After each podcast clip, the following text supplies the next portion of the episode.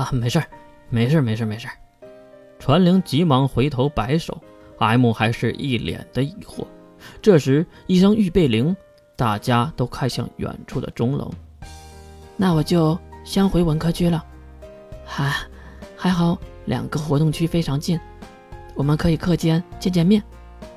呵呵，当然当然了当然了。咧着大嘴笑起来的传灵很是高兴。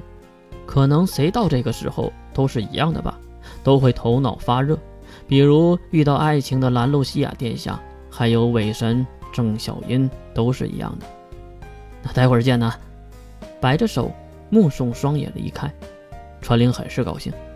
传灵虽然高兴，可是有一个人却不高兴了，非常的不高兴。可不是 M， 而是比尔。为什么说比尔非常的不高兴？因为他偷偷的来到了三年组的楼区，为了看一眼自己喜欢的女孩小薇，就看到了一个不得了的情况。不错，越担心的事儿，最终还是发生了。在校区内，未允许的情况下是不可以使用能力的。但是为了偷看小薇，比尔还是没有遵守校规，而是用自己的感知能力透过门窗查找着小薇。没想到的是，探测到了郑小音的神力。此时郑小音的神力充满了自己的整个办公室。为什么郑晓要用神力包裹住办公室呢？因为在里面和小维做着爱的运动，其实就是在传宗接代。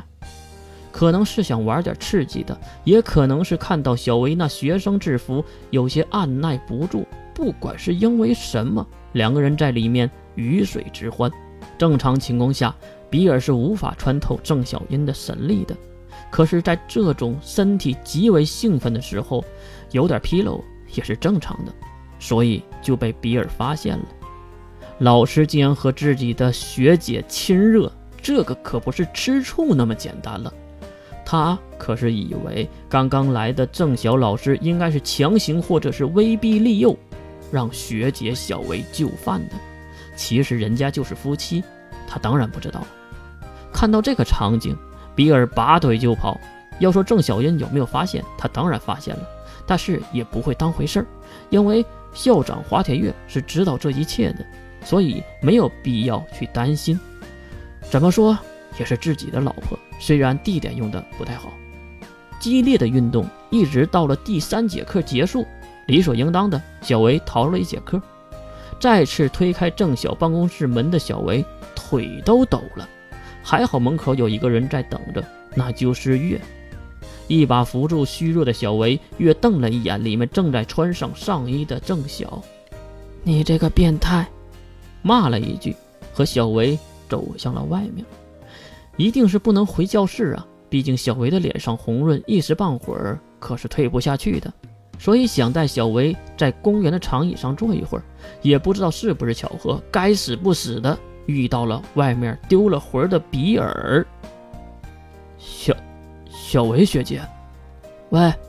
月理所应当的清理着害虫，以为比尔是来搭讪的。哦，是比尔同学呀、啊，你好啊。哎，你们认识啊？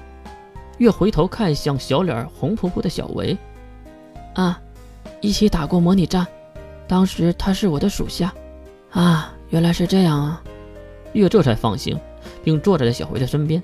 比尔也是走了一步，看了看小维幸福的表情。怎么了？看对方盯着自己，小维多少有点不太自在。平时还行，毕竟刚才刚刚经历过风雨啊。呃，没事儿，我是想说，那那个，实在想不到话题了，总不能说刚才看到你和老师风风雨雨吧，所以就想起了一个白天遇到的事儿，双夜的事儿，来扯开话题。那那个我有个事儿，有个事儿想请教一下小薇学姐。啊，什么事儿啊？比尔组织了一下语言，回答道：“文科生中是不是也有三维能力者呀？”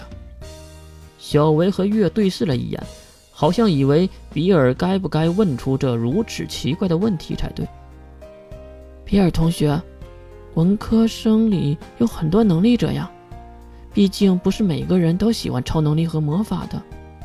但是文科中最高的能力者也就准二维吧，哪有三维的？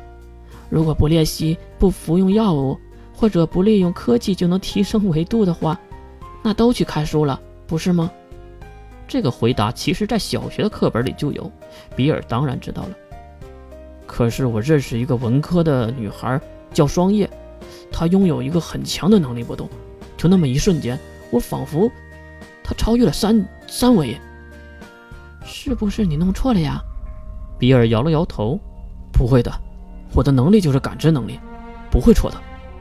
看到比尔如此的肯定，小维竟然站起了身，并迅速的走向远处。看到学姐诡异的行为，比尔有些奇怪。小维学姐，小小维学姐，姐！突然，十几道半透明的蓝色结界将比尔团团围住。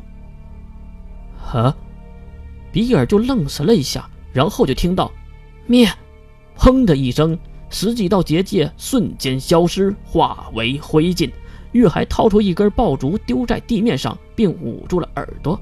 这个举动是什么意思？当然是告诉远处的人，刚才的爆炸声音是爆竹的。可是校区内的高手们可不是吃干饭的，他们都感知到了这段熟悉的能力波动，但是他们都没有出面，因为这是一个计划，英雄计划的一部分。看上去已经成功了。长椅后面站起来一个女孩，竟然是关灵。她刚才是躲在那里了吗？那 M 呢？月挑起了自己的银发，然后用拇指和食指捻搓起来，眼神并没有看向关灵，而是前方。关灵走了过来，坐在了刚才小维的位置。 M被双叶吃了啊！简单的回答。月抬头看向天空，终于结束了，然后也终于开始了。问题不需要解决，解决的方法是让问题本身消失。